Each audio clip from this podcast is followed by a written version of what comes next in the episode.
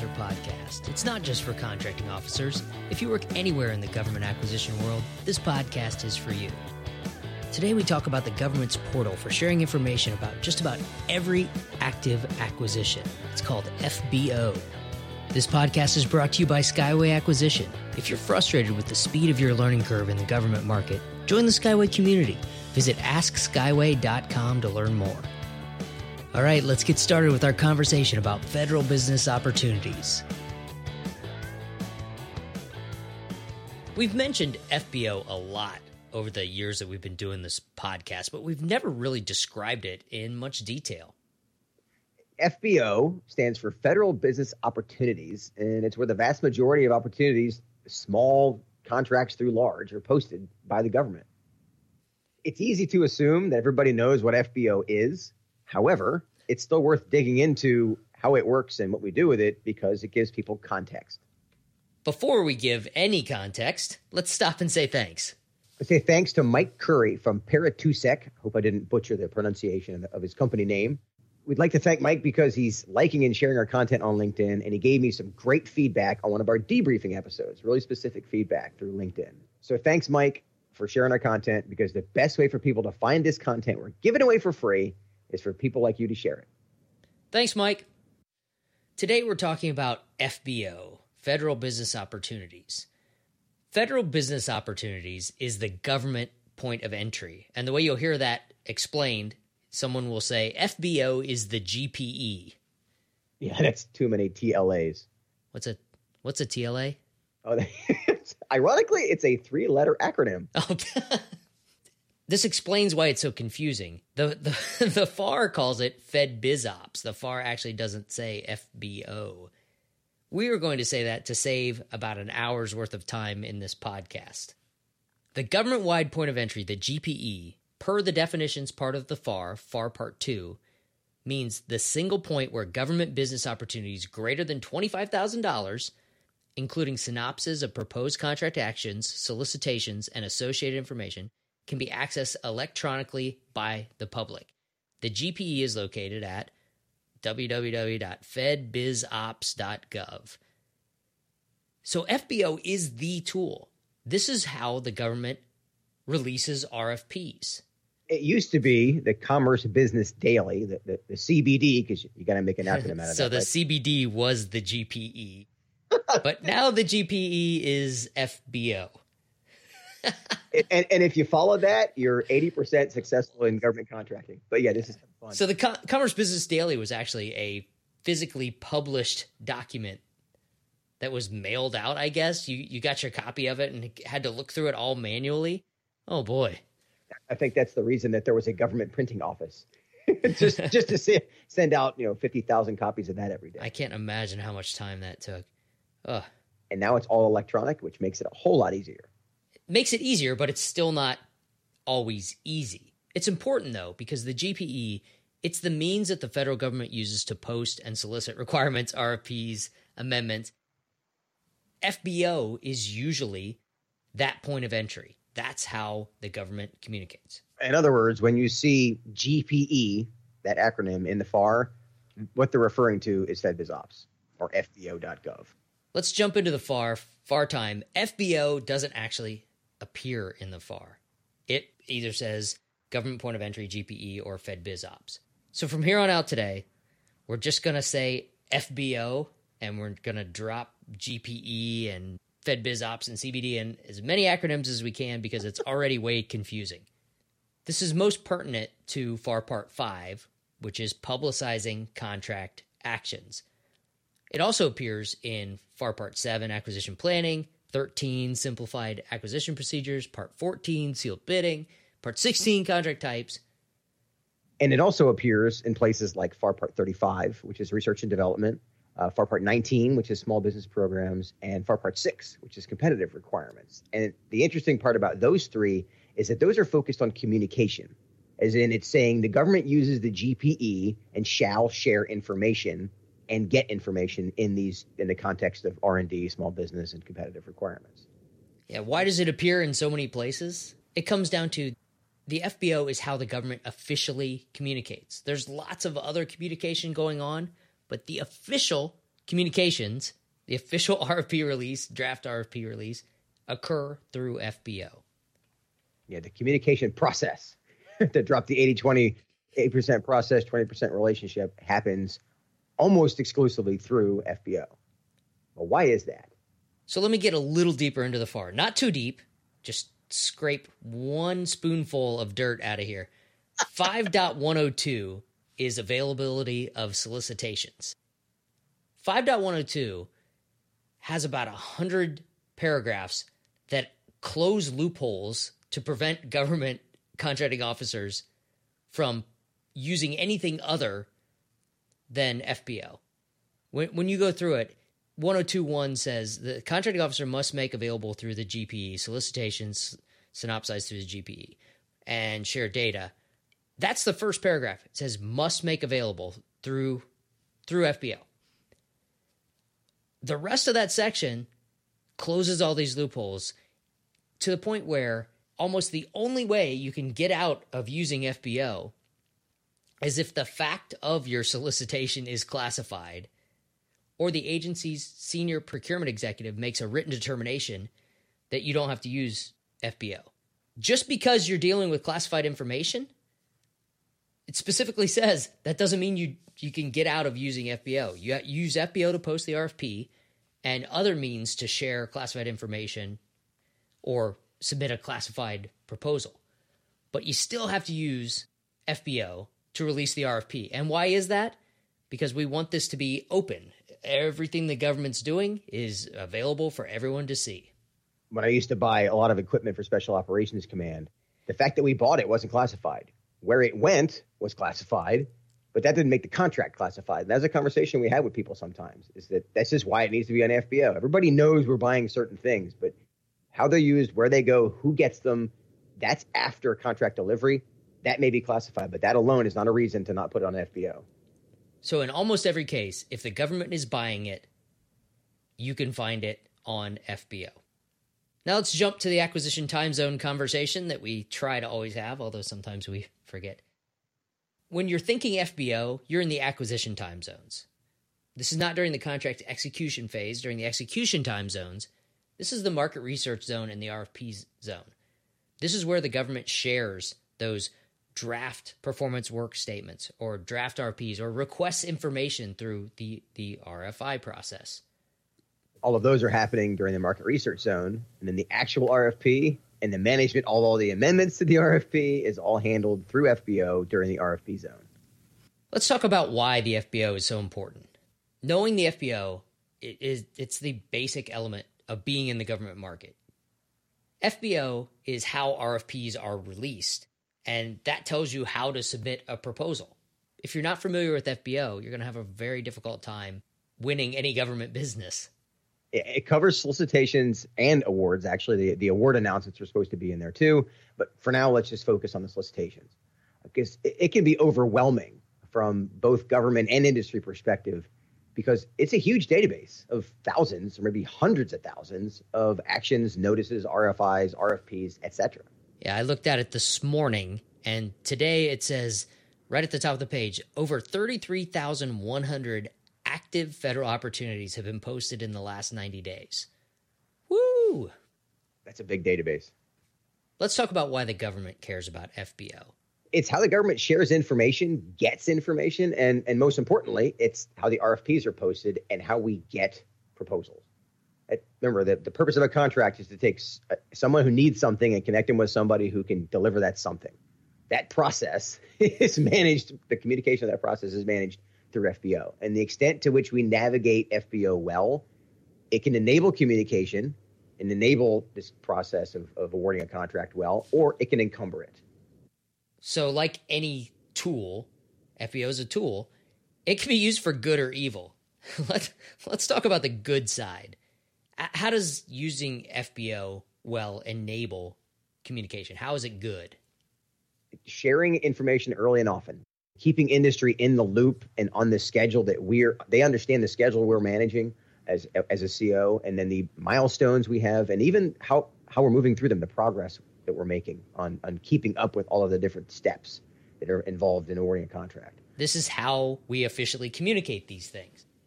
I, I had one was a service contract where the schedule changed constantly because the evaluations were taking longer. E- even the evaluation, I love this, the evaluation of by lawyers and whatnot of the evaluation criteria before the, the actual RFP was posted, as well as how long it took us to evaluate everything after the RFP was was was dropped and the proposals were in house. A ways into my career, I realized the value of sharing this information because what it does is it keeps people from calling you because they want to know, is this done yet? Is this done yet? Well, if you post right. on FBO and say we're 30 days behind schedule, now they know. They may not be happy, but at least they know. Right. You don't have to get an endless stream of calls, and you don't have to worry about sharing information with just one and not all. Just post it. Then everyone can see it. And another one was that we had a small business set aside notice. That this is pre-award. This is before we put out the RFP, and we were expecting to be able to do this as a small business set aside. And after we put out the draft RFP and told everybody in the world this is what we expect to be able to do, we realized that the RFI responses we were getting showed that this was not a small business set asideable. Is that a word? uh, requirement. And doing that early changed our acquisition strategy. If we'd have waited because I'm raising my hand, I've done this the wrong way until like two weeks before. Hey, by the way, can any small businesses do this? And we're like, nope. Oh. or if you just released the thing, let it out there and said, hey, small business set aside, send me your proposals in 30 days. You wait 30 days and nothing shows up. Yep. Or, or worse than that, three things show up from small businesses that can't do it at all. Yeah. And, and the other side is when you put out something full and open and 50 small businesses say, dude, I could have done this there's just there's no downside to communicating earlier. when you use FBO to enable communication, you end up getting better targeted offers. The proposals you get are from companies that have properly targeted and qualified this opportunity and can actually win. What we don't want is a lot of marketing material in response to an RFI. For me, I didn't want to fight FBO because it, it can be a cumbersome system to post all these attachments and pieces of, of what we're trying to do and, and the overall RFI, and then get a response that's just effectively a, a pitch deck from somebody. Um, in retrospect, I, I, probably should have added to the RFI that says responses that do not address this specific requirement will be deleted and not reviewed. And the reason I'm a, it's a foot stomper is that I have put out requirements for specific things and gotten just you know dozens of somebody's marketing material it was not specific to what I asked because we put in a lot of effort from the government side to to say here's what we want. Don't just send us back your, your flyer. I think that should be a standard part of every RFI. If this doesn't actually address our requirement, we're not going to read it. It doesn't mean you won't just get marketing materials, but hopefully it will help if, if you actually don't read it. People will get tired of, of doing that. It's like you always say you want three offers and only three offers if you are sharing information, you're much more likely to only get offers from from companies that can actually do the work. The opposite side of this is the the using the tool for evil. This is when FBO can actually encumber the process. How could FBO encumber your process, Kevin? When I waited until the RFP was perfect, uh, waited until every question was answered, every rock was turned over, every contingent scenario we could possibly plan out, so, because the tool may feel cumbersome because you didn't want to go through some of these processes, you only want to do it once so you don't have to fight the tool, like you said. You try to wait until it's perfect. In addition to only wanting to do it once, it, it can feel like launching Skynet, where once you hit the button and put it on FBO, it, it has a life of its own. Because once I put it out to the world, the scrutiny begins. And so, if we haven't looked at every scenario and looked under every rock, the mindset was I don't want to post this yet because then they'll start looking under the rocks. Yep, somebody's going to tell you, man, that RFP, that that's an ugly baby. And the funny thing is, this is a good thing the industry is looking under the rocks for the government. It's it's counterintuitive because the the longer we waited to get the perfect RFP out, the further we got from actually posting an RFP on FBO, which means we weren't engaging industry to tell us what things we should be changing in the RFP before it was the final version. So instead, the times that we used FBO to build through stages of sending an RFI and saying, "Hey, hey, world, this is an ugly baby. We know that. It's a draft. What do you see that's obviously wrong with it?" And we got feedback along the way. Then we ended up with a better RFP. We ended up what do you call it? Um, self we ended up companies self eliminating, right? Because they realize I can't do this. I don't want to take the time to respond to this draft RFI. Therefore, I'm not going to bother in being involved in this in this acquisition process. That's a good thing because they just self eliminated. We were closer to getting those three proposals as opposed to thirty, because three is the sweet spot. That process reminds me of a quote, one of my favorite quotes: "Perfection is a moving target." excellence is not. I, I don't know who actually said that. We need a fact checker to look it up. But the, the point is spot on is that we, if we wait for perfection, it's counterintuitive that we will not get it. And I, again, I learned that by doing it wrong. Yep. This, this iterative process builds a better product. You put out something good, it gets a little better, gets a little better, gets to be great, gets to be greater, gets to be excellent. If you wait till the end, try to get that perfect RFP out, you launch this thing and you find out every company out there is confused by it and doesn't understand it. Everybody thinks it's ugly. If you use the process you're describing, Kevin, if you let out pieces of it one at a time, people will tell you your baby's ugly along the way. And eventually you get to that end point that you're talking about where if you've really done well and you're really lucky, this gets down to where three companies think your baby is beautiful and the rest of the companies think it's ugly because it's not for them. So they don't bother bidding, and only the ones that love your baby bid. As a CEO, I felt like I wasn't doing this in a vacuum. I had the lawyers look at it. I had all these different people. I had the program manager, my boss. Everybody looked at this thing. So I wasn't doing it in a vacuum. But the one person not at the table was industry. and, and, so it's interesting. And, and, so again, looking when when the, the times that we said industry should be at the table, here's what happened. And, you know, people ask for the CEO's perspective. Here's a great example of, of, of why this is so important when the lawyer said you can't do it this way and then i put that out to industry and industry said we have to do it this way all of a sudden that conversation is happening before the rfp went out. And i can think of a, of a time that i did that wrong and, and that's why nobody bid because they couldn't do it that way right so but but this is what i mean by when you do it in a vacuum a government centric vacuum which again you feel like there's a team on the government side so it's not like the, the CEO is doing this themselves. It's not like the program manager's off in a corner. Everybody's working on it, but industry's got to be at the table. Industry's got to be in that discussion somehow. And FBO is the easiest way to get them at the table. I want to go back to the point when we were talking about how FBO can enable conversation. You mentioned specificity. A lack of specificity actually can encumber the process on FBO. If you just put out an RFI that asks in general terms for information, you're going to get a lot of those pitch decks, a lot of that marketing material that you're talking about, a lot of people guessing and su- submitting information that doesn't actually solve your needs, or you're not going to get a lot at all because it takes time and effort for industry to write responses to submit an RFI.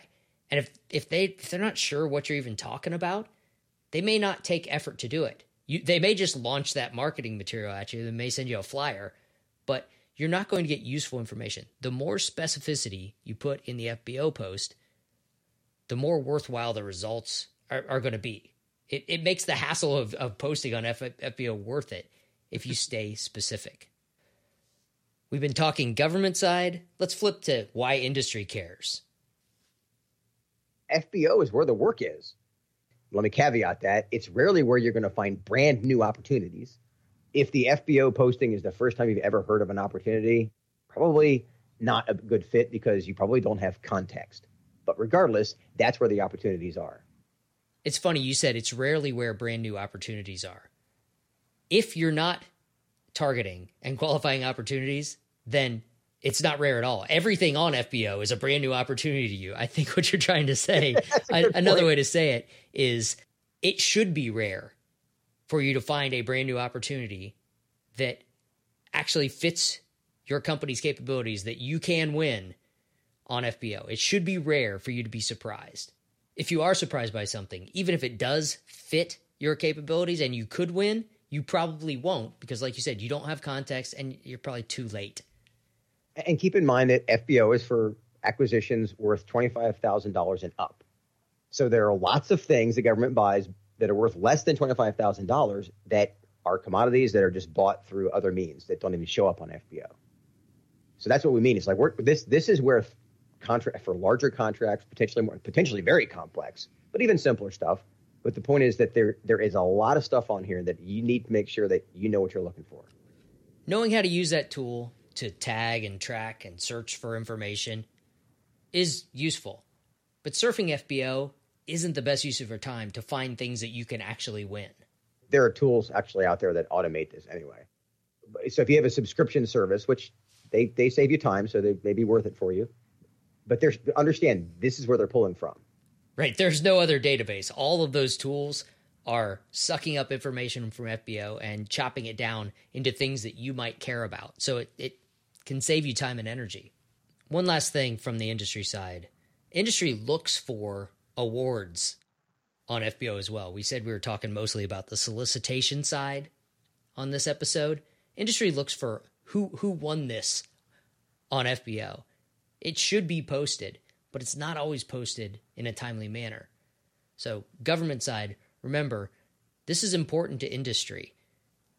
They they need to know that they lost if it's over with, that, because they need to move on to the next opportunity it may not feel important to the government side, but it really is important to the industry side to close the loop and say this contract was awarded to X company and this this process that may have started with an RFI or whatever is now officially done. Next. Yep. Then we can all move on, not waste time worrying about or thinking about things that, that are already awarded. All right, Kevin, let's wrap this up. FBO is the system we have. You have to know it. Uh, so you may as well know it well it's so big. What, what did you mention? 33,000. 33, there were 33,000 opportunities that are on there right now, right? That number is so big that it's not practical to make it user friendly for one industry, one government office, whatever. I mean, don't expect it to be easy because it's got to be a homogenized solution.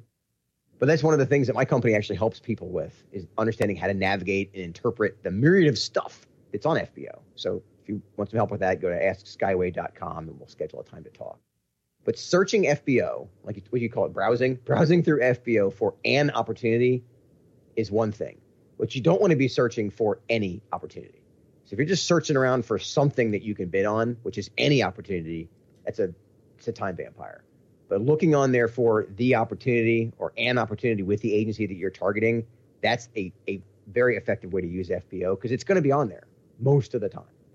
Yeah, I think it's important to note this is used by every branch of the federal government to buy everything. It's like you said, it's not going to be super user friendly because of all the range of things. There's not just a DoD FBO. There's not just a Department of the Interior FBO. It's everything. It makes it difficult.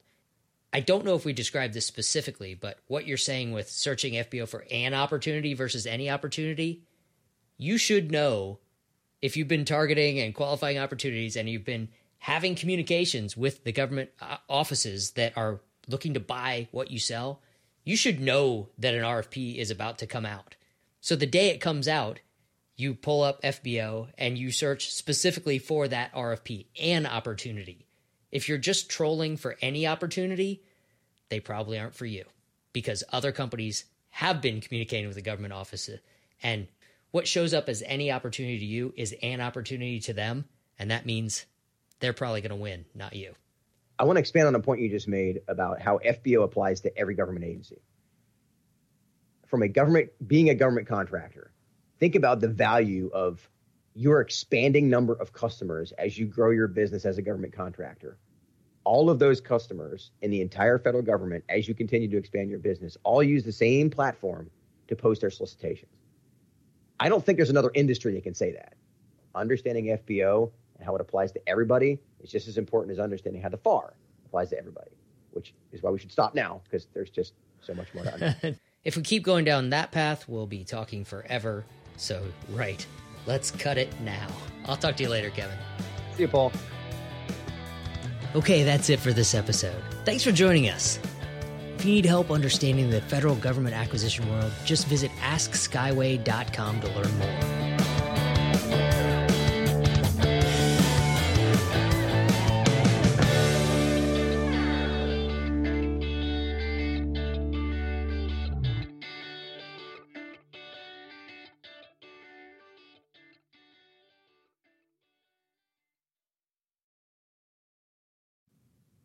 On one hand, it, it's safe to assume that our listeners know what it is because if you're in the government market, you know. Uh, however, it, it's worth digging into it to give some context on how both sides use it. All right, so I'm still still torn by the on one hand and however, because usually it's on one hand and the other hand. Well, um, on one hand, B. yeah, it. Yeah. I cleaned it up.